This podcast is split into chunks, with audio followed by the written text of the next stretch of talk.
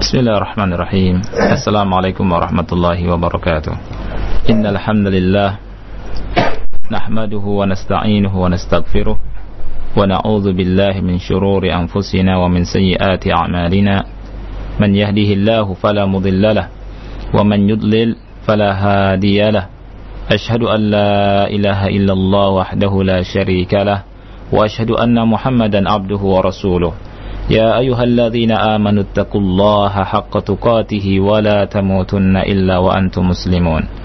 يا أيها الناس اتقوا ربكم الذي خلقكم من نفس واحدة وخلق منها زوجها وبث منهما رجالا كثيرا ونساء واتقوا الله الذي تساءلون به والأرحام. إن الله كان عليكم رقيبا. يا أيها الذين آمنوا اتقوا الله وقولوا قولا سديدا يصلح لكم أعمالكم ويغفر لكم ذنوبكم ومن يطع الله ورسوله فقد فاز فوزا عظيما. أما بعد فإن أصدق الحديث كتاب الله وخير الهدي هدي محمد صلى الله عليه وعلى آله وسلم والشر الأمور محدثاتها فإن كل محدثة بدعة وكل بدعة ضلالة wa kulla dhalalatin finnar thumma amma ba'd.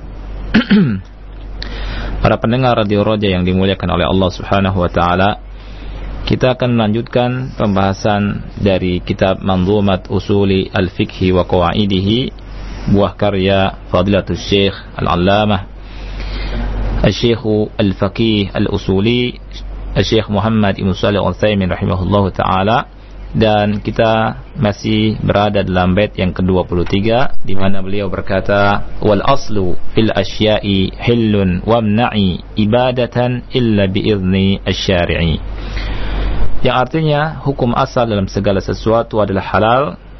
Wamna'i wamna' artinya dan cegahlah sebuah peribadatan kecuali apabila telah mendapatkan izin dari syariat. Artinya apabila ada dalil dari syariat kita memasuki halaman ke-86. Syekh berkata di sini, "Wal yu'lam annahu la budda أن يكون الدليل على كون العبادة مشروعة في كل ما يتعلق بها فلا بد أن تكون موافقة للشرع في ستة أشياء في السبب والجنس والقدر والقدر wal kaifiyati wal zamani wal makan. Beliau berkata hendaknya diketahui bahwasanya mesti ada dalil, mesti tegak sebuah dalil tentang keberadaan sebuah peribadatan itu disyariatkan. Fi kulli ma yata'allaqu biha dalam setiap apa yang berhubungan dengannya dan mesti bahwa ibadah tersebut sesuai dengan syariat di dalam enam perkara, di dalam enam hal. Ibadah harus sesuai dengan syariat di dalam enam perkara. Yang pertama adalah fisabab dalam sebab, dalam sebab ya. Kemudian jenis. Yang kedua jenis, yang ketiga kadar. Yang keempat, kaifiat, tata caranya. Yang kelima adalah az-zaman, waktunya. Dan yang keenam adalah al-makan, tempatnya. Syekh Muhammad akan membahas satu persatu dari enam jenis ini ya dan para pendengar Allah muliakan ini sebuah faedah yang sangat penting sekali untuk kita perhatikan karena kita harus memahami agama Islam ini atau din Islam ini yang penuh dengan keberkahan dan Islam yang agung ini harus kita pahami dengan benar ya di antaranya adalah apa yang disampaikan oleh Syekh tentang masalah memahami sebuah ibadah itu harus ya sesuai dengan syariat dalam enam perkara. Beliau akan bahas satu persatu. Yang pertama, atakuna muwafiqatan li syar'i fi sababiha. Hendaknya ibadah itu sesuai dengan syariat dalam masalah sebabnya. Kita akan lihat penjelasan beliau. Beliau berkata, "Faman syara'a ibadatan li sababin lam yaj'alhu syari'u sababan fa innaha la tuqbal." lianna syari'a lam ya'dhan biha kata beliau maka barang siapa yang membuat syariat sebuah peribadatan. Ya. Barang siapa yang membuat sebuah ibadah. Lisababin dengan dasar sebuah sebab dengan dasar sebuah sebab yang tidak dijadikan oleh pembuat syariat. Yang tidak dijadikan oleh pembuat syariat dia itu merupakan sebab yang uh, yang dipastikan oleh syariat ya fa innaha la tuqbal. Maka tidak diterima. Lianna syari'a lam ya'zan biha. Karena syariat tidak mengizinkannya. Karena pembuat syariat tidak mengizinkannya. Asyari di sini adalah Allah Subhanahu wa taala. Ya. Karena Allah tidak mengizinkan kita melakukan ibadah dengan sebuah peribadatan kecuali kalau ada izin dari Allah Subhanahu wa taala. Jadi kalau kita atau apabila ada seseorang mensyariatkan sebuah ibadah tertentu, ya, mensyariatkan sebuah ibadah atau ibadah tertentu dengan dasar sebuah sebab tertentu yang sebab ini dia ngarang sendiri, tidak ada dasarnya dari syariat, maka tidak boleh. Baik. Kemudian beliau akan memberikan contoh-contohnya kepada kita ya dengan wabil misali yattadihu al maqal. Ada sekitar empat contoh yang akan beliau sebutkan dalam kitab ini. Contoh yang pertama tentang masalah al-ihtifalu bil maulidi an-nabawi ya. Masalah merayakan maulid Nabi. Ya, beliau berkata di sini. Wa min dzalika ma yuf'alu fi syahri Rabi'il awwali min al-ihtifali bi maulidin Nabi sallallahu alaihi wa ala alihi wasallam. Di antara hal tersebut adalah apa yang dilakukan dalam bulan Rabiul Awal berupa perayaan Maulid Nabi sallallahu alaihi wasallam. Beliau berkata, "Fa innal ihtifala bil maulidi innama yahmilu alaihi mahabbatun nabi sallallahu alaihi wa alihi wasallam inda man ihtafala bihi." Sesungguhnya perayaan uh, Maulid Nabi itu didasari dengan mahabbat an-nabi ya. Karena sebagiannya didasari dengan cinta Nabi sallallahu alaihi wasallam ya.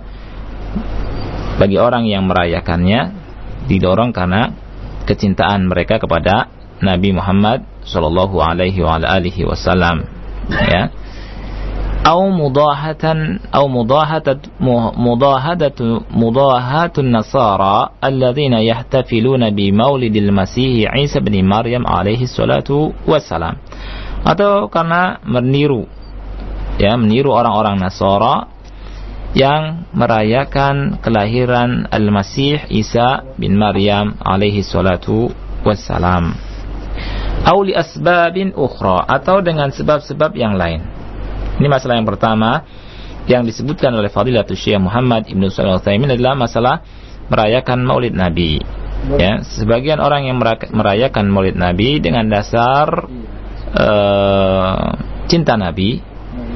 Dengan dasar yang lainnya adalah karena melihat orang-orang Nasrani ya merayakan kelahiran Isa Al-Masih, Isa ibnu Maryam ya atau dengan sebab-sebab yang lainnya.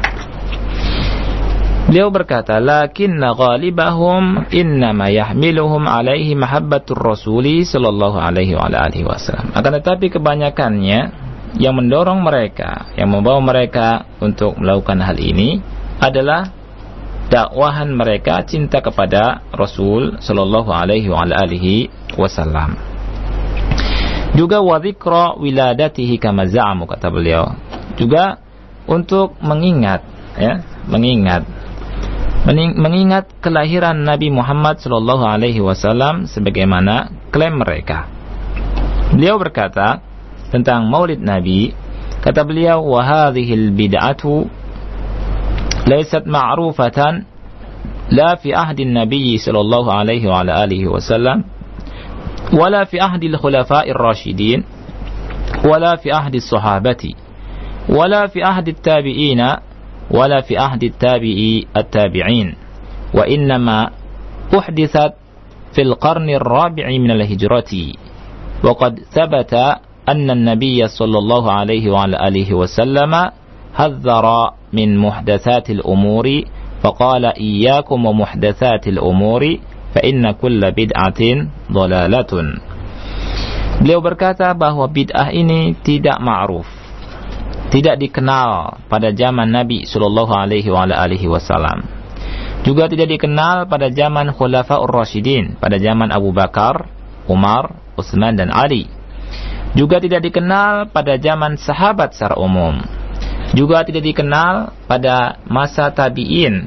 Juga tidak dikenal pada masa tabi'ut tabi'in.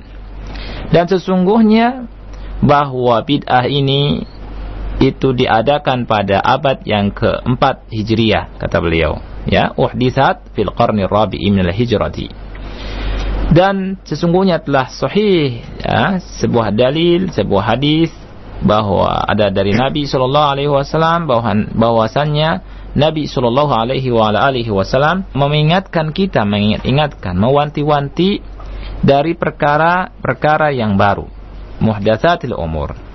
Nabi sallallahu alaihi wasallam bersabda, "Iyyakum wa muhdatsatil umur fa inna kulla bid'atin dhalalah." Hati-hatilah kalian dari perkara-perkara yang baru karena sesungguhnya bid'ah adalah sesat. nah, kemudian beliau berkata, "Fa in qala qail," seandainya ada yang berkata, "Ana la a'malu dzalika illa mahabbatan li Rasulillah sallallahu alaihi wa alihi wasallam." Kalau ada orang yang berkata, saya tidak melakukannya melainkan karena atas dasar mencintai Rasulullah Shallallahu Alaihi Wasallam. Nah, dan banyak orang yang berkata seperti ini, dan hampir semua orang yang berkata seperti ini, ya. Fal jawab, maka jawabannya kata beliau anhala min wajahain. Jawabannya dari hal ini dua dari sisi dua sisi.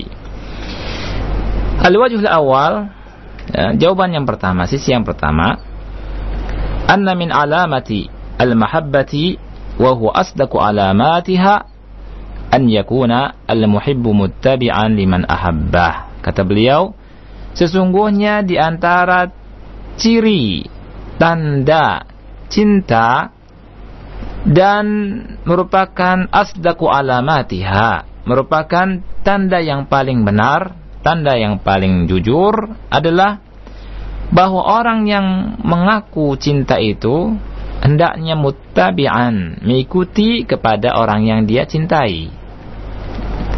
Allah Subhanahu wa taala berfirman dalam surat Ali Imran ayat ke-31 kata beliau qul in kuntum tuhibbunallaha fattabi'uni yuhibbukumullahu wa yaghfir lakum dzunubakum wallahu ghafurur rahim. Artinya katakanlah apabila engkau cinta kepada Allah ya. Ini Allah memerintahkan Rasul yang mulia alaihi salatu wasalam untuk berkata kepada orang-orang yang mengklaim cinta kepada Allah. Kul katakan wahai Muhammad kepada mereka, in kuntum tuhibbun Allah, kalau kalian betul-betul cinta Allah, fatabi'uni, ikutilah aku yuhibbukumullah niscaya engkau mencintai eh, niscaya Allah akan mencintai kalian. Wa yaghfir lakum dzunubakum dan Allah Subhanahu wa taala mengampuni dosa kalian. Wallahu ghafur rahim. Dan Allah Maha Pengampun lagi Maha Penyayang.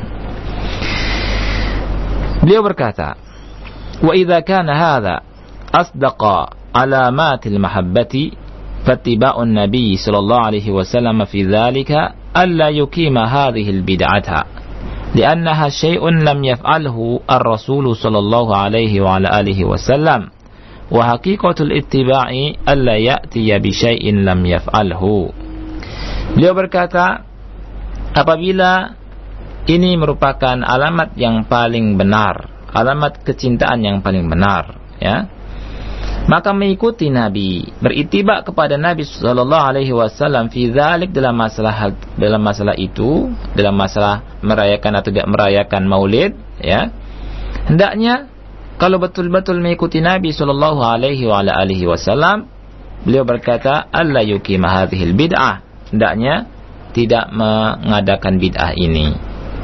Lianna syai'un lam yaf'alhu Rasulullah sallallahu alaihi wasallam. Karena ini adalah sesuatu yang tidak pernah dilakukan atau dicontohkan oleh Rasulullah Shallallahu Alaihi Wasallam.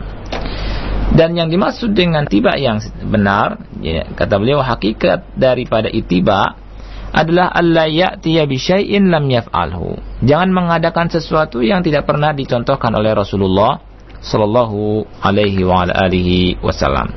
Janganlah atau tidaklah melakukan sesuatu yang tidak pernah dilakukan oleh Rasulullah sallallahu alaihi wa alihi wasallam.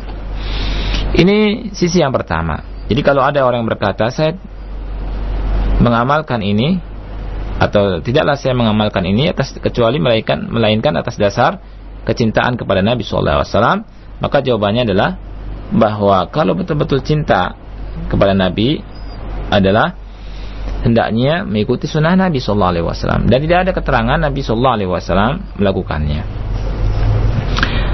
sisi yang kedua kata beliau annaka lasta ashadda mahabbat li Rasulillah sallallahu alaihi wa ala alihi wasallam من خلافائه وأصحابه ولا يمكن لأحد أن يحب الرسول صلى الله عليه وعلى آله وسلم أعظم مما يحبه أبو بكر وعمر وعثمان وعلي وغيرهم من الصحابة رضي الله عنهم والتابعين وهؤلاء كلهم لم يفعلوا ذلك لأنهم يريدون أن يطبقوا حقيقة المحبة تماما وهي أن يتبعوا الرسول صلى الله عليه وعلى آله وسلم في فعله وتركه.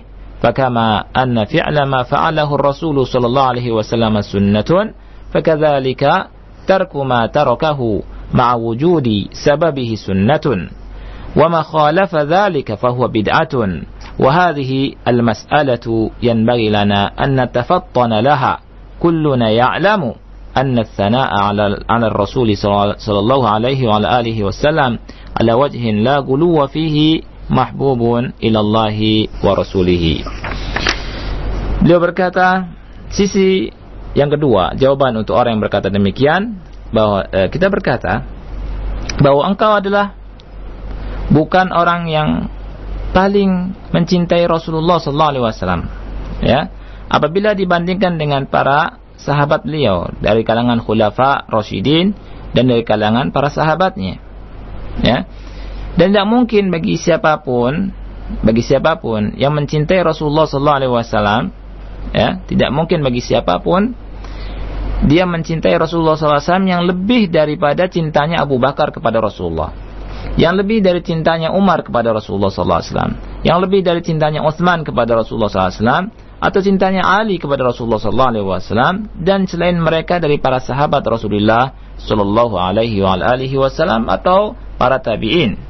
Wa mereka itu yang tadi disebut Abu Bakar, Umar, Utsman, Ali dan eh, para sahabat yang lain begitu juga tabi'in mereka lam yaf'alu dzalik. Semuanya tidak melakukan hal tersebut. Tidak mencontohkan melakukan maulid Nabi li'annahum yuriduna an yutabbiqu haqiqatal mahabbati tamaman. Kenapa? Karena sesungguhnya mereka ingin mempraktekkan mahabbah secara hakikat, ya. Hakikat mahabbah secara sempurna. Ya. Wahia an yattabi'ur rasul yaitu mengikuti beritibak pada rasul fi fi'lihi wa tarkihi dalam apa yang dikerjakan oleh Rasulullah SAW dan apa yang ditinggalkan oleh Rasulullah SAW. Apa yang dilakukan eh, apa yang tidak dilakukan oleh Rasulullah SAW. Mereka ingin mengikuti Rasulullah SAW. Apa yang Rasulullah kerjakan maka mereka kerjakan. Apa yang Rasulullah tidak lakukan maka mereka pun tidak berani untuk melakukannya. Ini hakikat daripada cinta. Hakikat daripada kecintaan adalah betul-betul mengikuti sunnah Nabi yang mulia alaihi salatu wassalam dalam masalah perbuatan dan sesuatu yang di, tidak dilakukan oleh Rasulullah Shallallahu Alaihi Wasallam. Sebagaimana kata beliau bahwa melakukan apa-apa yang dilakukan oleh Rasulullah Shallallahu Alaihi Wasallam adalah sunnah, begitu juga meninggalkan apa yang ditinggalkan, apa yang tidak dikerjakan oleh Rasulullah Shallallahu Alaihi Wasallam, walaupun ada sebabnya di situ, merupakan sunnah pula. Wa ma khalafa dzalika fahuwa bid'atun dan yang menyelisih hal tersebut adalah bid'ah. Dan masalah ini kata beliau hendaknya kita pahami. Dan semuanya kita mengetahui bahwa pujian terhadap Rasul sallallahu alaihi wasallam ala wajhin la ghuluwa fihi ya dengan sesuatu yang tidak gulu, tidak berlebihan, ini dicintai oleh Allah dan oleh Rasulnya alaihi salatu wassalam. Kita puji Rasulullah sallallahu alaihi wasallam tetapi la gulu. Ini dasarnya. Sebagaimana Nabi juga menginginkan hal ini. Nabi sallallahu alaihi wasallam pernah bersabda la tutruni kama atratin nasara Isa bin Maryam. Fa inna ma ana 'abdun faqulu 'abdullahi wa rasuluhu. Janganlah kalian memujiku, menyanjungku dengan berlebihan karena janganlah kalian menyanjungku dengan berlebihan sebagaimana Nasara menyanjung menyanjung Isa secara berlebihan ya. Wa inna ma ana abdun sesungguhnya aku adalah seorang hamba fakulu maka katakanlah Abdullahi wa rasuluh. Katakanlah aku adalah seorang hamba Allah dan rasulnya. Kemudian dia berkata fa idza qala al mubtadi'u lil ihtifali bil maulid. Apabila seorang ahlul bid'ah berkata terhadap perayaan maulid dia berkata alam af'al syai'an mamnu'an. Saya tidak melakukan sesuatu yang dilarang kok. Kan gitu. Inna majalas tulisan it'ami linnasi wa it'amihim. Wa it'amun nasi dairun bainal ibahati wal istihbab. Ya. Kata dia sesungguhnya saya duduk dalam rangka membuat makanan juga untuk memberi makan kepada manusia. Ya. Dan memberi makan kepada manusia ini berkisar antara mubah dan sesuatu yang istihbab, sesuatu yang dicintai, yang disukai, kata dia. Kemudian summa ini atahaddatsu an sirati Rasul sallallahu alaihi wasallam wa usalli alaihi. Kemudian saya pun berbicara tentang sejarah Rasul sallallahu alaihi wa alihi wasallam. Kemudian saya bersalawat kepada Rasul. Wa atlu min al-qasaidi ma fihi sana alaihi dan saya bacakan qasidah-qasidah yang di dalamnya ada pujian terhadap Rasul. Alaysa hadza amran matluban? Bukankah ini perkara yang dituntut? Ya. Alaysa kullu wahidin minna yuhibbun nabiyya sallallahu alaihi wasallam? Bukankah setiap kita mencintai Nabi sallallahu alaihi wa alihi wasallam? Alaysa kullu wahidin minna yushannifu asma'ahu biqasaidi tsana'i 'ala Rasul sallallahu alaihi wa alihi wasallam? Bukankah setiap kita juga suka ha? menikmati pendengaran kita menikmati qasidah-qasidah yang memuji Rasul Sallallahu Alaihi Wasallam. Nah, ini perkataan-perkataan yang yang baik. Apabila ada ahlul bid'ah mubtadi yang berkata demikian, ya, yang tadi, maka kita berkata apa kata Syekh Kulna bala. Kita katakan iya. Seperti itu. Tetapi apa? Walakin kata beliau, taqyida walakinna taqyida hadhihi al-umuri bi zamanin aw makanin huwa alladhi ja'alaha bid'ah. Akan tetapi membatasi perkara-perkara ini dengan zaman tertentu, dengan waktu tertentu atau dengan tempat tertentu, inilah yang jadi bid'ah. Ya. Fa anta la tuqayyidha bihadza zaman. Engkau jangan ikat, jangan batasi dengan zaman ini. Ya. Wa dan kita katakan, sholli 'alan nabi. Bersalawatlah kepada Nabi sallallahu alaihi wasallam. Mari kita bersalawat kepada Nabi sallallahu alaihi wasallam. Wa kullama aktsarta min as-salati alaihi fa huwa khairun lak. Setiap kali engkau memperbanyak salawat kepada Nabi sallallahu alaihi wa alihi wasallam itu lebih baik buatmu. Asni alaihi bima syi'ta min al-qasaidi bi syartin alla takhruja ila darajatil ghulu. Pujilah beliau alaihi salatu wasallam ya dengan apa yang kau mau dari kosidah-kosidah yang ada. Dengan syarat jangan sampai keluar kemudian masuk kepada hulu, ya. At'imit ta'am, silakan beri makan manusia. La la la la namna min dzalik, kita tidak melarang, bahkan itu sesuatu yang bagus, ya. Walakin perhatikan akan tetapi kata Syekh Utsaimin walakinna taqyidahu bi zamanin muayyanin huwa alladhi yaj'aluhu bid'atan. Akan tetapi dibatasi dengan zaman tertentu inilah yang menjadi bid'ah. Wa illa kalau tidak fahati dalilan ala anna lailata maulidihi waktun lil ihtifali wa it'ami ta'ami wa ma asbaha dhalik. Kalau tidak datangkan dalil ya bahwa malam kelahiran Nabi SAW adalah sebuah malam untuk diadakan perayaan, kemudian diadakan itamu ta'am, kita memberi makanan kepada manusia di situ atau perbuatan yang lainnya, mana dalilnya? Ya. Dalil al-anna al-ihtifala bil maulidin nabi yuhdatsu fihi uh, sebentar. Al anna al bil maulidin nabi يحدث فيه من al-aghlad wal عنه al-manhi anhu الأشياء ما dzalika يرتضيه شرع ولا أقل نعم wala. Nah. Sesungguhnya ihtifal per perayaan e, Maulid Nabi ya, itu terjadi kesalahan di sana aglat, kemudian bulu yang terlarang ya dan hal-hal yang lain dari perkara-perkara yang tidak diridhoi oleh syariat juga oleh akal ya. Summa innahum lam yath innahu lam yathbut tarikhiyan kemudian tidak ada secara sejarah anna wiladatan Nabi sallallahu alaihi wasallam bahwa kelahiran Nabi sallallahu alaihi wasallam kanat fil yaumi tsani 'ashara min syahri Rabiul Awal. Ya. Tidak benar menurut sejarah bahwa kelahiran Nabi Sallallahu Alaihi Wasallam itu pada tanggal 12 Rabiul Awal enggak benar.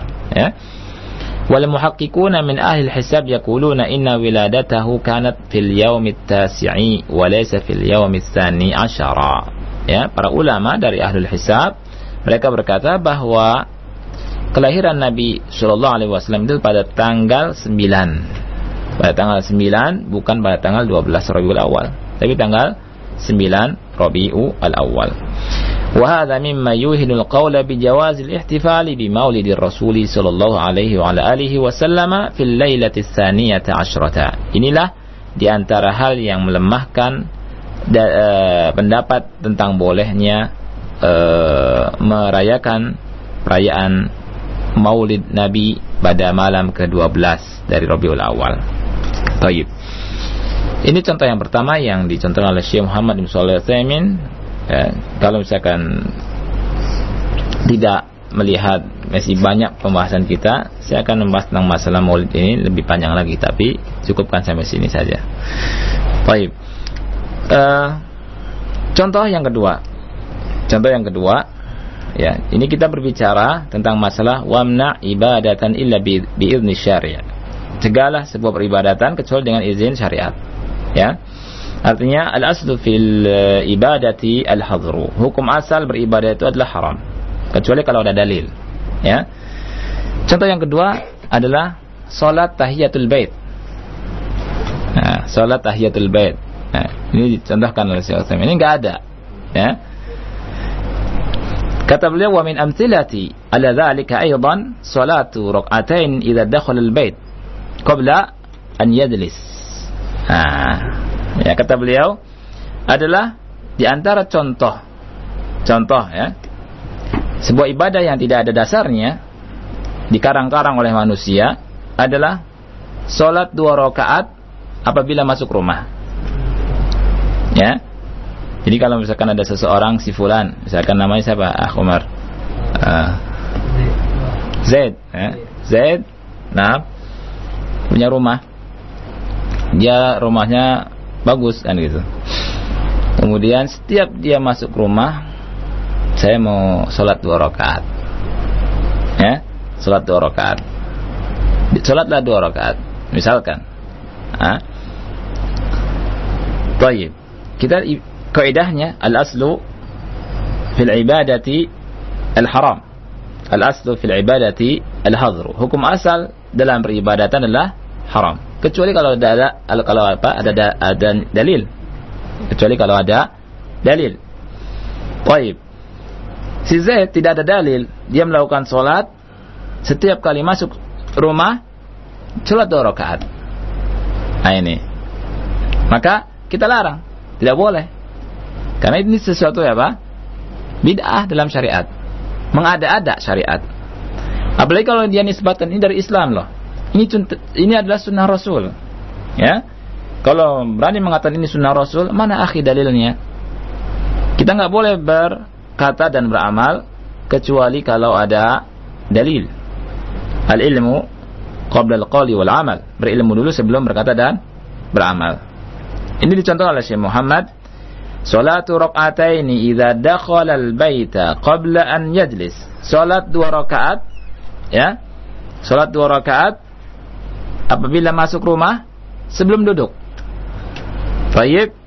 Kata beliau, "Fabinaan ala adami wurudi dalilin sahihin fi dzalika, naqul hadhihi bid'ah." Dibangun di atas tidak adanya dalil yang sahih tentang masalah hal tersebut, maka kita berkata apa? Ini perbuatan bid'ah. Ini perbuatan bid'ah. Kenapa?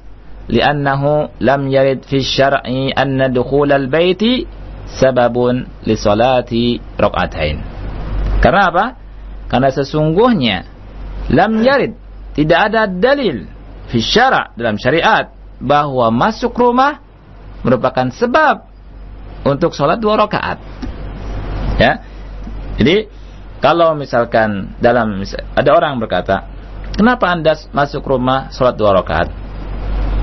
Sebabnya saya masuk rumah, kan gitu. Sebab ini yang dijadikan oleh Anda dengan masuk rumah sholat, ini adalah sebab yang Anda bikin, bukan dari syariat.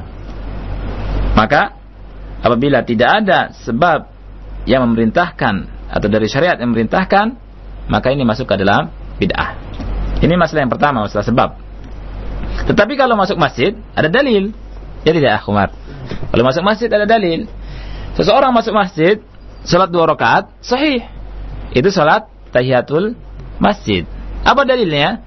Dalilnya sebagaimana sabda Nabi yang mulia alaihi salatu wassalam dari Abu Qatadah As-Sulami yang diriwayatkan oleh Imam Al-Bukhari dan Imam Muslim Nabi yang mulia alaihi salatu wassalam bersabda "Idza dakhala ahadukum al-masjida falyarka' rak'ataini qabla ay yajlis." Lihat, ini dalil. Apabila salah satu di antara kalian masuk masjid, maka hendaknya sholat dua rakaat. Artinya rukuk dua, dua kali. Artinya sholat dua rakaat. Sebelum dia duduk di masjid. Dalam riwayat lain, riwayat di Sahih Muslim, di Bukhari Muslim juga, Nabi yang mulia alaihissalatu wassalam berkata dengan lafaz yang lain, "Idza dakhala ahadukumul masjida fala yajlis hatta yusalli rak'atain." Apabila salah satu di antara kalian masuk masjid, maka jangan duduk sehingga apa? Sehingga dia sholat dua rakaat. Lihat, kalau masuk masjid ada dalilnya. Tapi kalau seseorang tadi Z umpamanya misalkan masuk rumah kemudian dia sholat dua rakaat, dia katakan saya sholat dua rakaat karena saya masuk rumah. Wahai, misalkan dia berkata, wahai misalkan manusia, kalau kalian sholat eh, masuk rumah maka sholatlah dua rakaat. Wah ini lebih lebih lebih parah lagi. Sudah ngajak orang misalnya itu kan? Eh? Kita tanya mana dalilnya?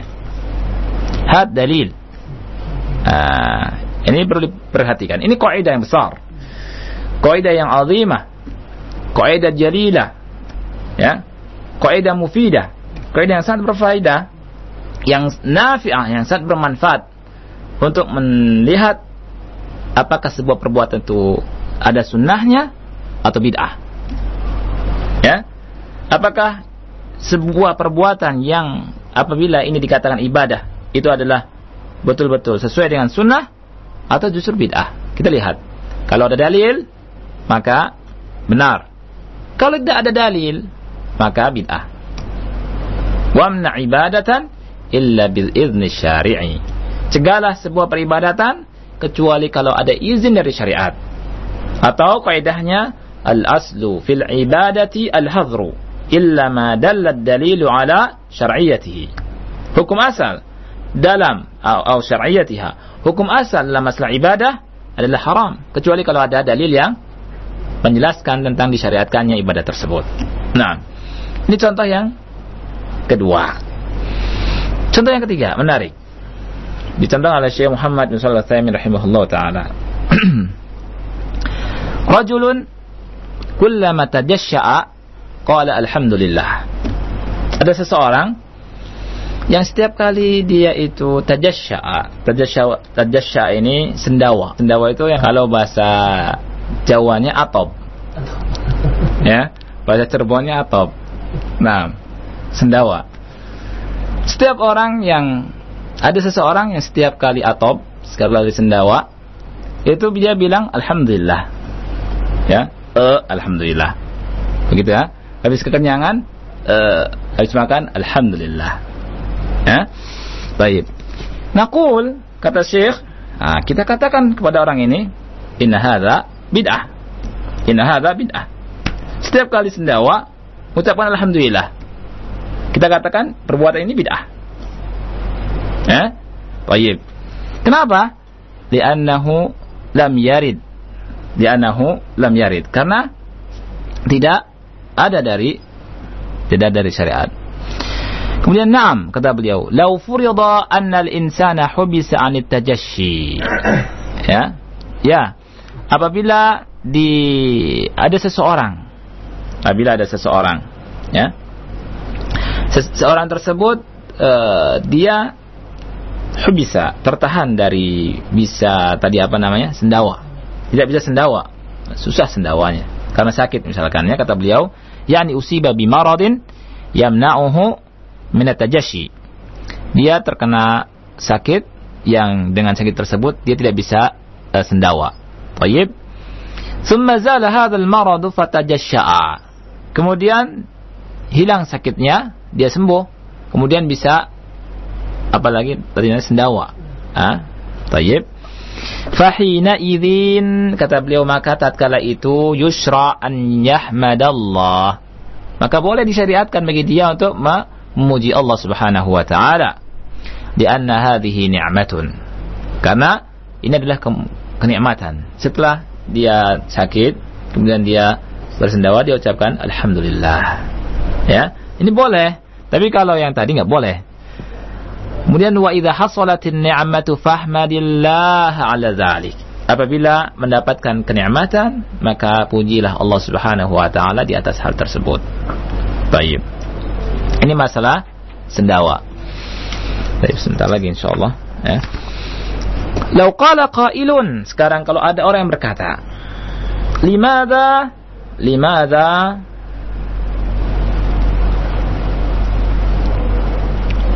لا نحمد الله على على هذا أليس العطاس يحمد الله عليه أو يحمد الله عليه Kenapa kita tidak mengucapkan hamdu alhamdulillah tatkala sendawa? Padahal orang bersin ya, setelah bersin boleh memuji Allah Subhanahu wa taala, boleh mengucapkan alhamdulillah. Kenapa? Ini boleh, ini nggak boleh. Kenapa coba? Ah, gitu ya. Fal jawabu maka jawabannya adalah bala. Ya. Lakinnal hamda ba'dal atasi waradat bihi sunnatu wa hadha lam tarid bihi. Jawabannya adalah ya. Tetapi perlu diketahui bahwa mengucapkan alhamdulillah setelah bersin itu ada sunnahnya.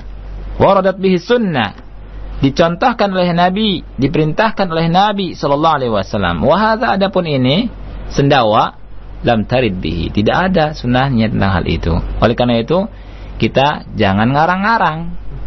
Tidak boleh ngarang-ngarang. Wamna ibadatan illa biizni syari'i. Cegahlah ibadah kecuali kalau ibadah tersebut ada izinnya dari syariat. Nah, contoh yang ketiga sekarang. Contoh yang eh contoh yang keempat. Contoh yang keempat. Masalah menguap. Menguap. Kalau bahasa Cirebonnya angop. Ya, menguap. Rajulun kullama tatha'aba qala a'udzu billahi minasyaitonir rajim. Ada seseorang setiap kali dia menguap, dia ucapkan a'udzu billahi minasyaitonir rajim. Berlindung pada Allah dari syaitan. Setiap kali nguap, mengucapkan a'udzubillahi minasyaitonirrajim. Ah, ini boleh tidak nih? Ya. Kan ada. Ada. Di antara kita yang setiap kali nguap mengucapkan a'udzubillahi minasyaitonirrajim. Nah, baik. Naqul kata Syekh kita katakan inna hadza bid'ah. Ini bid'ah. Ya. Fa in qala kaifa yakunu bid'ah? Kalau dia berkata kenapa ini bid'ah? Bagaimana ini jadi bid'ah? Kan bagus berlindung kepada Allah dari godaan syaitan tatkala menguap. Kemudian kan juga ada ada sabda Nabi yang mulia alaihi wasallam, "At-tatha'ubu minasyaitan." Bahwa menguap itu dari syaitan. Kenapa saya mengucapkan a'udzubillahi minasyaitonir rajim jadi bid'ah? Ya kan? Nah. Kemudian juga Allah taala berfirman, eh, ada dalilnya, ya. Lihat orang ini pakai dalil. Ada dalilnya dalam Al-Qur'an. Allah taala berfirman dalam surat Fussilat ayat 36, "Wa imma yanzaghannaka minasyaitani nazghun fasta'iz billah, innahu huwas samiul alim." Artinya, dan apabila syaitan mengganggumu dengan suatu godaan, ya, fasta'iz billahi minasyaitonir rajim. Eh, fasta'iz billah. Maka memohonlah perlindungan kepada Allah. Innahu huwas samiul alim. Sesungguhnya Allah Maha mendengar dan Maha mengetahui. Nah, ini kan dalil. Lihat, kenapa Anda larang? Kenapa Anda katakan ini bid'ah? Saya setelah menguap mengucapkan auzubillahi minasyaitonir rajim punya dalil. Dalilnya hadis Nabi Nabi katakan atas atas ta'ubu minasyaitan. Kemudian Allah pun berfirman dalam Al-Qur'an dalam surat Fussilat 36, "Wa imma yanzaghannaka minasyaitani nazghun fasta'idz billah innahu huwas samiul alim." Maka kita lihat bagaimana jawaban Syekh Muhammad bin Shalih Al Syekh Muhammad SAW berkata, "Qulna" Kami jawab. Ha, jawabannya adalah apa? Laisal muradu bin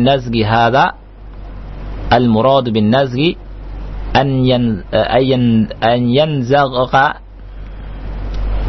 an yanzagha lita'mala ma'siyatan aw bukan maksud dari nazg dalam ayat yang ke-36 ini apa yang seperti antum kira. Ini maksudnya. Laisa al-muradu min nazghi bukan ini maksud daripada nazg itu. Bukan setelah apa tadi? Menguap itu mengucapkan auzubillahi minasyaitonirrajim. Yang ada dalam ayat ini bukan itu maksudnya. Ya. Tapi yang dimaksud dengan nazak. Nazak itu artinya uh, godaan syaitan. Ya. Godaan syaitan. Godaan syaitan di ayat ini yang antum bawakan dalilnya adalah maksudnya adalah syaitan menggoda engkau agar engkau melakukan maksiat. Atau engkau meninggalkan sebuah kewajiban kata Syekh Muhammad SAW nah dalam dalam hal ini fasta'idillah. Maka mintalah perlindungan kepada Allah Subhanahu wa taala. Amma hadza fa innahu laysa nazghan. Adapun ini menguap ya, menguap bukan nazghan, bukan gangguan syaitan, bukan godaan syaitan. Walakinnahu yadullu 'ala al-kasal. Akan tetapi menguap ini menunjukkan kasal, menunjukkan uh, malas. Menunjukkan sesuatu kemalasan, ya. Wasyaitanu yuhibbu min abni Adam an yakuna kaslana. Dan syaitan itu senang sekali dari anak Adam, dari manusia, dia menjadi orang yang malas. Nah, jadi menguap itu tanda malas. Orang yang suka menguap tanda malas. Oleh karena itu Nabi yang mulia alaihi wasallam dalam hadis yang sahih riwayat uh, Imam Muslim dan riwayat Bukhari berkata, faidza tata'aba ahadukum falyaqzim mastata'a. Apabila salah satu di antara kalian nguap, maka hendaknya ditahan semampunya. Ditahan semampu semampunya. Syekh berkata, rahimahullah taala, "Wa dalilu ala hadha anna an-nabiy sallallahu alaihi wa ala alihi wa sallama amara man tasa'aba an yaqdhima mastata'a." Dalil tentang hal ini bahwa Nabi Shallallahu Alaihi Wasallam memerintahkan bagi orang yang menguap untuk menahan semampunya, sekuatnya ditahan. Jangan dibuka mulutnya, ditahan. Ya, ditahan. Fa'ilam yastati kalau tidak sanggup bagaimana caranya? Kalau tidak sanggup, wadu'a yadahu ala fi, meletakkan tangannya di mulutnya. Ditutup mulutnya, ya ditutup mulutnya. Ini semuanya ada dalam Sahih Muslim, juga dalam Sahih Bukhari. Perintah hal tersebut, ya. Adapun perintah Nabi untuk memerintahkan orang yang menguap untuk menahan semampunya, sekuatnya adalah hadis riwayat Al-Imam Al-Bukhari dan Imam Muslim. Dan perintah Nabi untuk meletakkan tangannya adalah dalam Sahih Muslim dari hadis Abu Sa'id Al-Khudri radhiyallahu anhu. Nah. Walam ya'murhu lihat, Nabi Shallallahu Alaihi Wasallam tidak memerintahkan seseorang yang menguap untuk beristiadah di sini. Untuk apa? Untuk meminta perlindungan kepada Allah Subhanahu wa taala dengan mengucapkan auzubillahi minasyaitonirrajim. Tidak. Ya. Fahuna sabab di sini kata Syekh, di sini ada sabab. Sebabnya mewujud. Ya, sebab mewujud. Sebabnya ada pada zaman Rasul sallallahu alaihi wasallam tetapi Rasulullah SAW tidak menjadikan tidak menjadikan uh, sebagai uh, sunnah ya.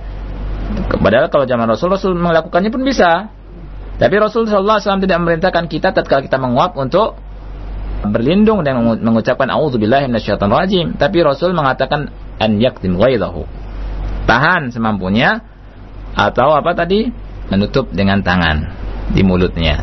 Nah, ini adalah perintah Nabi yang mulia alaihi salatu dan Nabi tidak memerintahkan kita untuk ber beristiadah ya beristiadah Idan kalau begitu la budda an takuna al-ibadatu muwafiqatan lisyar'i fi sababiha. Oleh karena itu, maka hendaknya sebuah ibadah hendaknya sesuai dengan syariat dalam masalah sebabnya. Ya. Nah, kesimpulannya sebelum eh, saya selesai ya, kemudian tanya jawab sebentar uh, supaya ada gambaran ya perhatikan. Syekh berkata wamna ibadatan illa biizni syari. Segala ibadah laranglah ibadah kecuali kalau ada izin syariat. Ini maksudnya adalah sebuah kaidah al aslu fil ibadati al hadru hukum asal dalam masalah ibadah itu haram kecuali kalau ada dalil yang membolehkannya. Baik. Contohnya Syekh Muhammad SAW memberikan contoh dengan beberapa contoh. Ya. Artinya bahwa ibadah itu apabila ingin dikatakan sebuah ibadah yang disyariatkan mesti sesuai dalam enam hal. Sesuai dengan syariat dalam enam hal. Di antaranya sebabnya. Dan di antara sebab beliau contohkan empat hal. Di antaranya maulid. Sebagian orang mengadakan maulid Nabi dengan sebab mahabbah. Dengan sebab mahabbah itu dengan sebab-sebab yang lain. Hah? Padahal sebabnya ada pada zaman Nabi. Sahabat pun bisa melakukannya, tetapi tidak dilakukan oleh para sahabat tabi'in dan tabi'ut tabi'in. Nabi pun tidak mencontohkannya. Oleh karena itu, orang yang melakukan hal ini dengan sebab ini maka tidak sesuai dengan syariat. Ya. Yang kedua, yang kedua contohnya adalah orang setiap kali masuk sholat, eh, orang setiap kali masuk rumah, sholat dua rakaat, sholat dua rakaat. Nah, ini salah satu yang tercontoh. Ini sebabnya dia sholat dua rakaat adalah setiap kali masuk rumah. Dan dalam syariat tidak ada. Tidak ada keterangan orang yang masuk rumah harus sholat dua rakaat. Kecuali kalau masuk masjid. Ya. Kemudian yang ketiga contohnya adalah sendawa. Setelah setiap kali sendawa mengucapkan alhamdulillah atau a gitu kan, alhamdulillah. Ini tidak ada dalilnya, tidak keterangannya. Ya. Yang keempat adalah menguap. Setiap kali menguap mengucapkan auzubillahi rajim. Ini tidak ada dasarnya dan walaupun ada keterangan bahwa at-tasawub minasyaitan bahwa apa sendawa itu dari syaitan tapi kita diperintahkan kalau habis uh, kalau menguap itu ditahan atau diletakkan tangan ke mulut ya letakkan tangan ke mulut dan Rasul tidak memerintahkan untuk mengucapkan auzubillahi rajim. Jadi kalau ada orang yang menambah-nambah ini mengucapkan auzubillahi rajim berarti masuk ke masalah bid'ah. Wamna ibadatan. Cegahlah ibadatan kecuali kalau ada izin syariat, kecuali kalau ada dalil. Entah dari Al-Qur'an atau dari sunnah Nabi yang mulia alaihi salatu wasallam dan ingat tidak boleh ngarang-ngarang. Tidak boleh ngarang-ngarang. Dan bertakwalah kita kepada Allah Subhanahu wa taala. Takutlah kita kepada Allah Subhanahu wa taala membuat syariat yang baru, membuat hal-hal yang baru kemudian diikuti oleh manusia, dosanya numpuk-numpuk. Ya. Allah Subhanahu wa taala berfirman, "Am lahum syuraka syara'u lahum minad din ma lam ya'zam bihillah." Apakah mereka memiliki sekutu-sekutu yang membuat syariat, syariat baru yang tidak diizinkan oleh Allah Subhanahu wa taala? Jadi tidak boleh kita ngarang-ngarang. Kalau ngarang-ngarang mudah, kita pun bisa ngarang-ngarang bikin ibadah. Orang bisa ngikutin, tapi kita takut sama Allah Subhanahu wa taala. Ingatlah, nanti akan dimintai pertanggungjawaban oleh Allah Subhanahu wa taala di akhirat nanti. Nah, mungkin sampai sini Ah Umar, Taib eh, dan kita buka tanya jawab kemudian selesai. Nah, Ustaz. Jazakallahu khairan atas materi yang begitu menarik sekali Ustaz dari contoh-contoh yang telah disampaikan oleh Syekh uh, Masya Allah. Dan hal ini sama persis terjadi di sebagian kaum muslimin di Indonesia Ustaz. Sehingga contoh-contoh sangat mengena sekali dengan keadaan kita. Baik. Dan selanjutnya para pendengar kita akan buka sesi soal jawab untuk Anda semua akan tetapi kami akan jeda beberapa saat ke depan. Setelah jeda berikut ini Anda bisa bertanya jawab kepada beliau. أفلا يتدبرون القرآن.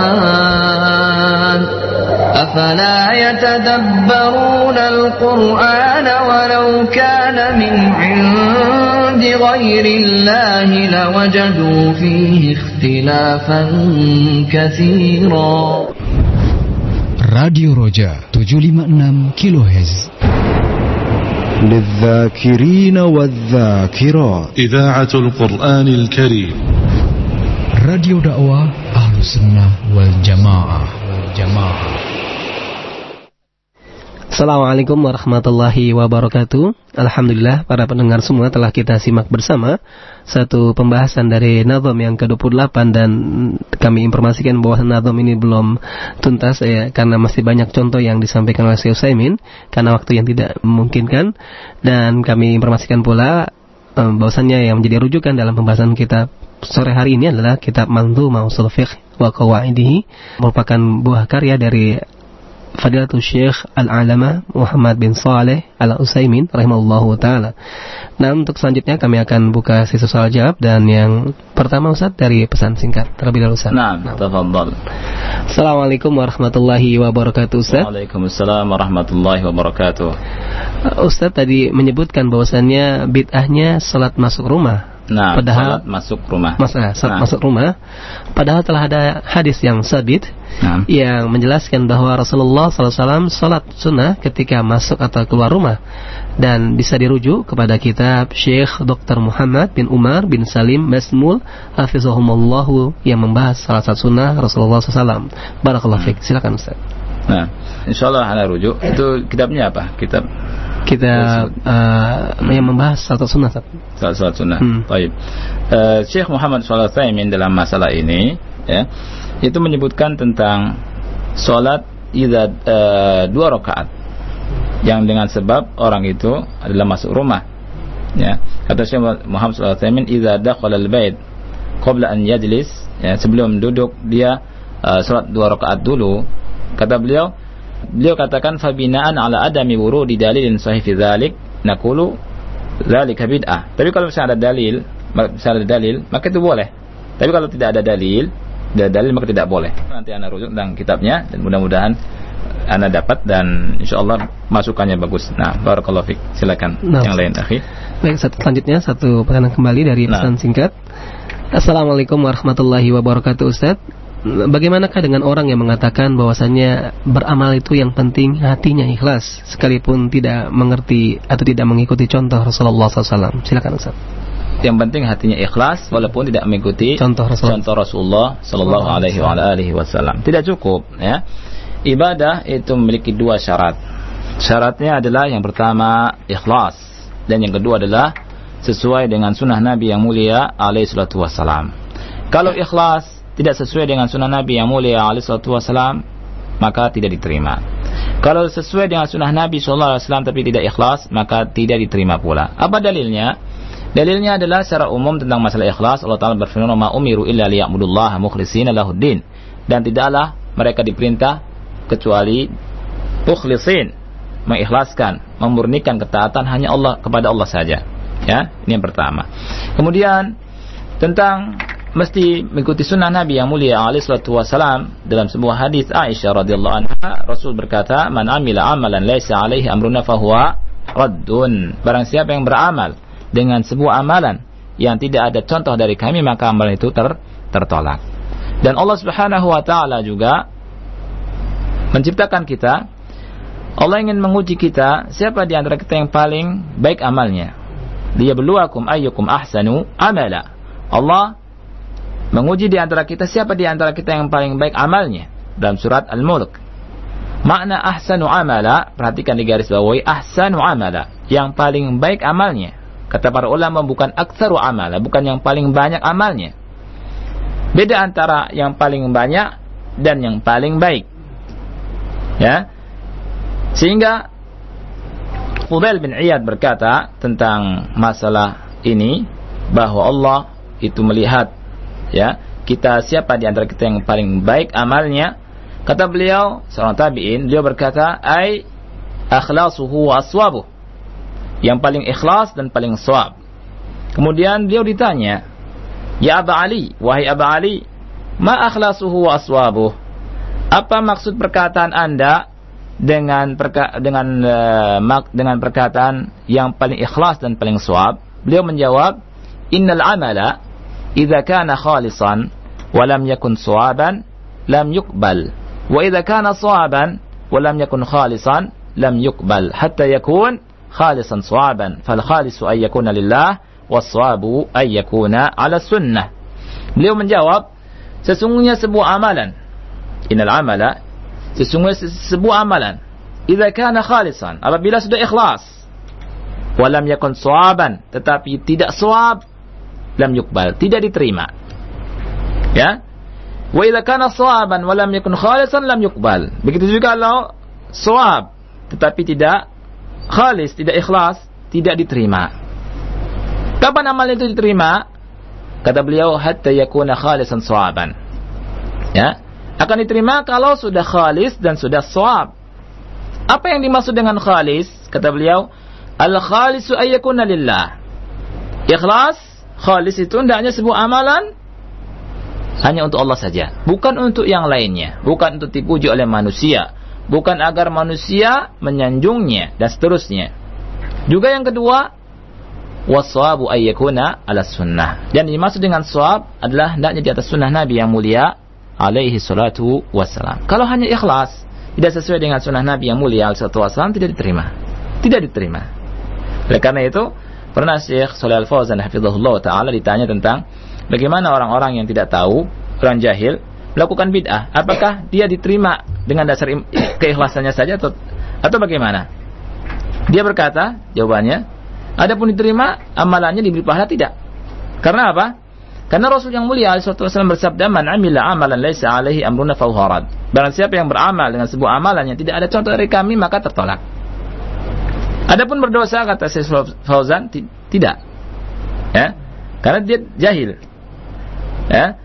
Tetapi orang yang sudah ngerti tetap melakukan tetap melakukan melakukan bid'ah maka berdosa dan amalannya tidak diterima. Ini ya. Jadi ikhlas tidak cukup. Mesti sesuai dengan sunnah Nabi yang mulia alaihi wasallam. Dan sesuai dengan sunnah Nabi yang mulia tidak cukup.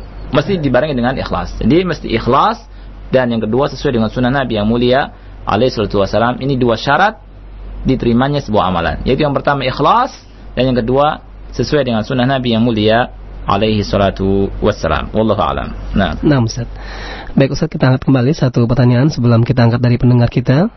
Assalamualaikum warahmatullahi wabarakatuh Ustaz. Waalaikumsalam warahmatullahi wabarakatuh. Ustaz apakah di saat membaca salawat Nabi Maka Nabi Muhammad SAW akan hadir di tengah-tengah kita Sebagaimana keyakinan sebagian kaum muslimin yang menyatakan apabila membaca salawat Maka Nabi SAW akan hadir. Silakan Ustaz. Nah tidak benar itu. Keyakinan bahwa Nabi akan hadir di tengah-tengah orang yang berselawat Tidak. Tetapi yang ada adalah akan kita akan dibalas salawatnya. Kita salawat akan dibalas 10 kali salawatnya. Itu yang ada. Jadi Nabi memerintahkan kita bersalawat kepada Nabi, kemudian tapi tidak ada keterangan bahwa Nabi hadir tengah-tengah kita. Kalau semua salawat gimana coba? Nah, di dunia salawat semua, kan gitu. Nah, Allah alam soal. Nah, Ustaz. Baik, Ustaz, kembali kita akan angkat pertanyaan yang pertama dari pendengar kita. Halo. Assalamualaikum. Waalaikumsalam warahmatullahi wabarakatuh. Dengan siapa dan di mana? Ini dari Ciledug. Iya. Namanya? Uh, dari hamba Allah. Iya. Maksud Afwan ini uh, dari tema, tapi ya uh, baca dari sebuah artikel ya tentang puasa kode wanita haid Ustaz.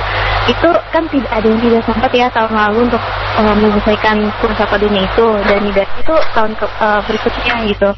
Itu apakah di selain dengan bayar puasa kode dibarengi dengan fidyah juga Pak Ustaz? Nah, Ya, sekian. Assalamualaikum warahmatullahi Waalaikumsalam warahmatullahi wabarakatuh. Iya, silakan. Sebagian ulama seperti saya bin Bas dan yang lainnya itu memang selain bayar eh, mengkodok bayar fidyah. Tapi sebagian ulama tidak mesti bayar fidyah. Nah, nah, Allah alam masalah ini dan yang lainnya akhi yang ada. Nah, Ustaz. Baik, kembali kita angkat dari pendengar kita. Halo. Halo. Iya. Assalamualaikum warahmatullahi Waalaikumsalam warahmatullahi wabarakatuh. Silakan Pak dengan siapa Pak dan di mana? Dengan Budi di Depok. Iya, silakan Pak.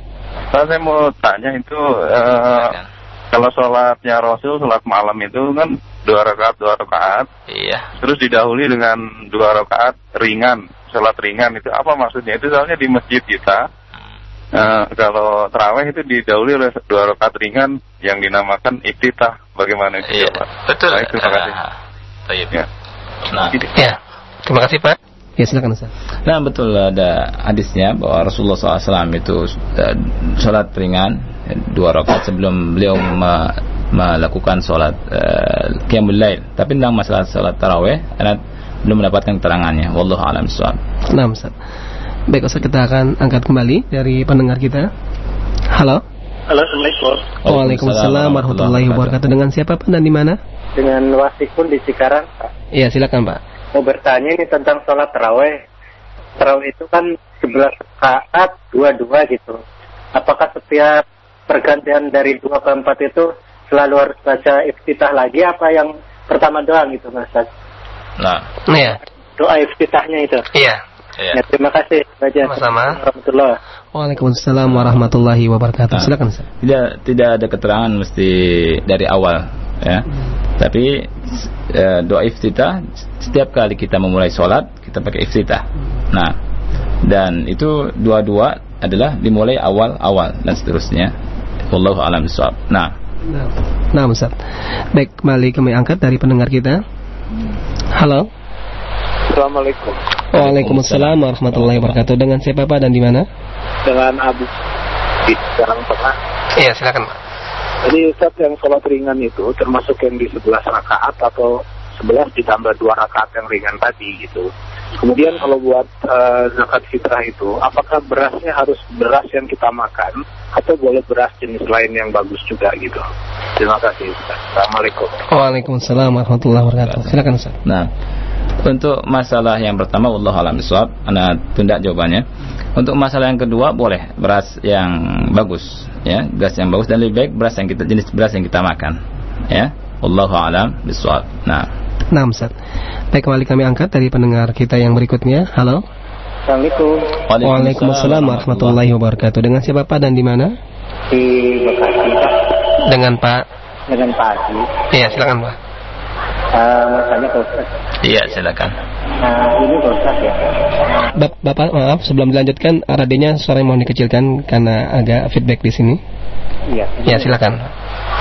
Eh, bagaimana kalau kita sholat sepinggang ya tapi intinya ingin menghindari dari salam aman gitu Pak dari perbuatan yang memang tidak disyariatkan gitu. Kalau sholat apa tadi permulaannya tidak kedengaran, Bapak? Eh, kalau kita intinya sholat ini ingin masuk ya Pengen masuk eh, tapi dengan maksud menghindari Ah, iya. dari hal-hal bersalam salaman itu Pak Nah, habis sholat baik. Eh, karena eh, saya sholat di tempat yang sepertinya memang dikenal gitu.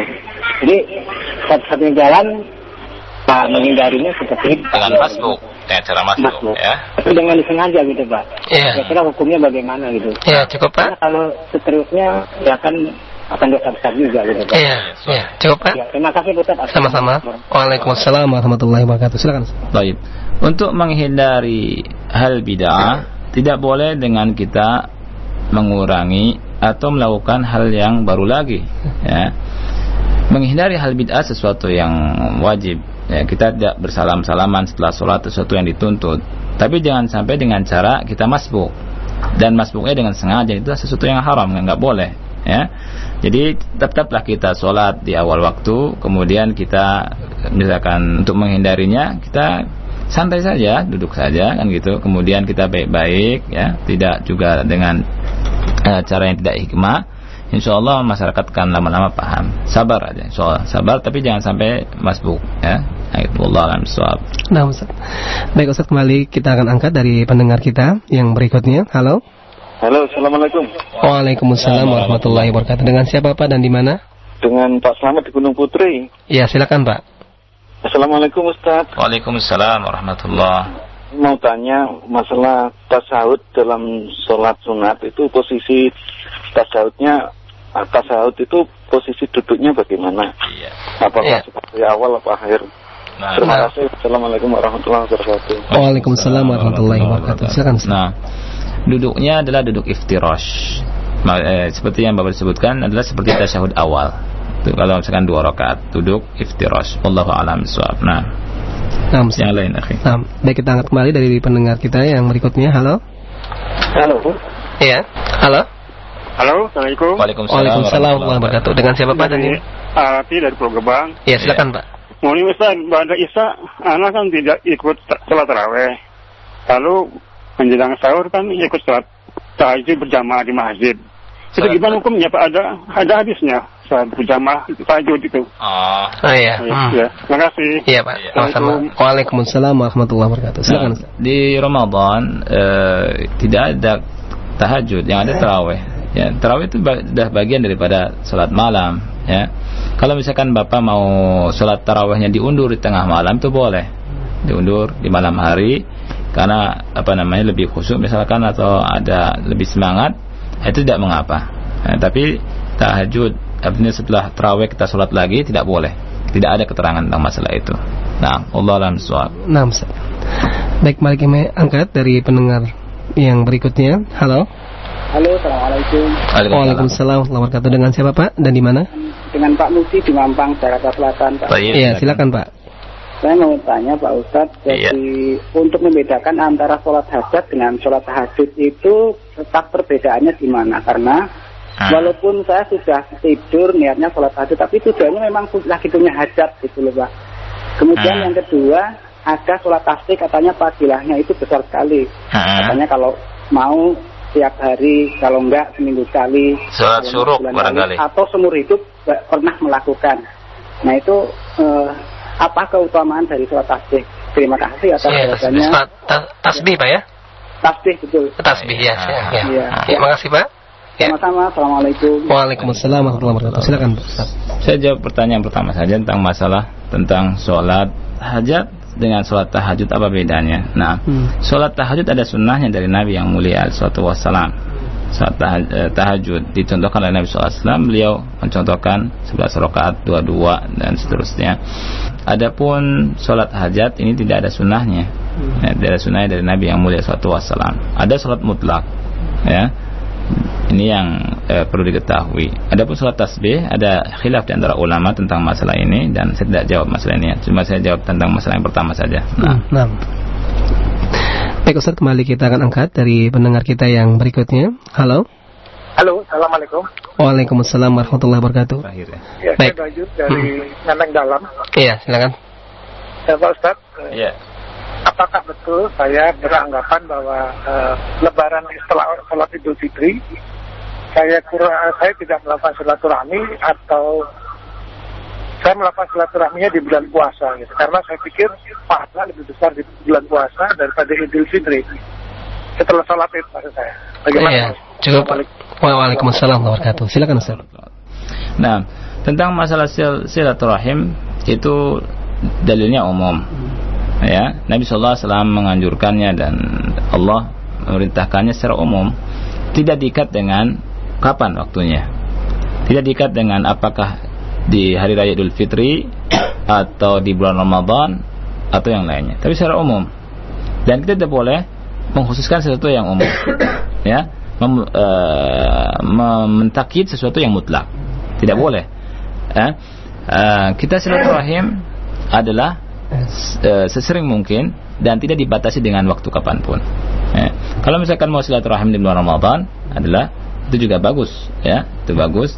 Tetapi kalau misalkan mengkhususkan silaturahim pada hari raya Idul Fitri tidak ada sunnahnya, ya. Tapi kalau misalkan apa namanya ketemu seperti pernah dicontohkan Nabi sholat di lapangan kemudian kaum muslimin berjumpa di situ di lapangan kemudian mereka bertemu dan saling apa namanya bergembira itu disyariatkan tetapi kalau misalkan uh, mengkhususkan pada hari raya itu silaturahim itu tidak dicontohkan oleh Nabi yang mulia alaihi salatu wassalam. Allah alam mungkin sampai sini ah uh, Umar. nah, Nah.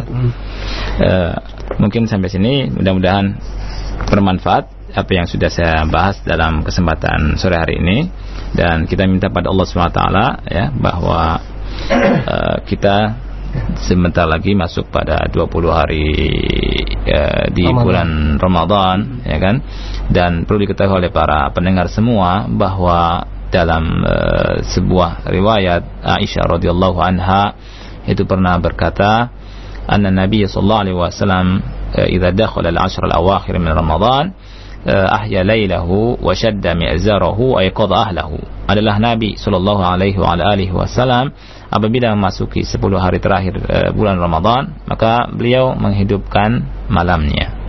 Dihidupkan untuk berzikir untuk beribadah ya. Untuk ber- beribadah kepada Allah SWT untuk sholat uh, ta- taraweh untuk uh, membaca Quran untuk ibadah-ibadah yang lainnya. Kemudian syadda mi'zarahu mengencangkan ikat pinggangnya ya kemudian yang ketiga adalah ahyi ay ahlahu membangunkan keluarganya. Dan perlu diketahui bahwa semakin kita mendekati finish di bulan Ramadan dan kita semakin semangat untuk beribadah kepada Allah Subhanahu wa taala. Ini adalah kesempatan untuk kita yang jangan kita sia-siakan. Jangan kita sia-siakan dan kita gunakan bulan Ramadan ini yang tinggal 10 hari lagi kita gunakan sebaik-baiknya dalam rangka mencari fadilah keutamaan Lailat Al-Qadar, malam kemuliaan. Ya, malam kemuliaan yang ada pada 20 hari terakhir di bulan Ramadan.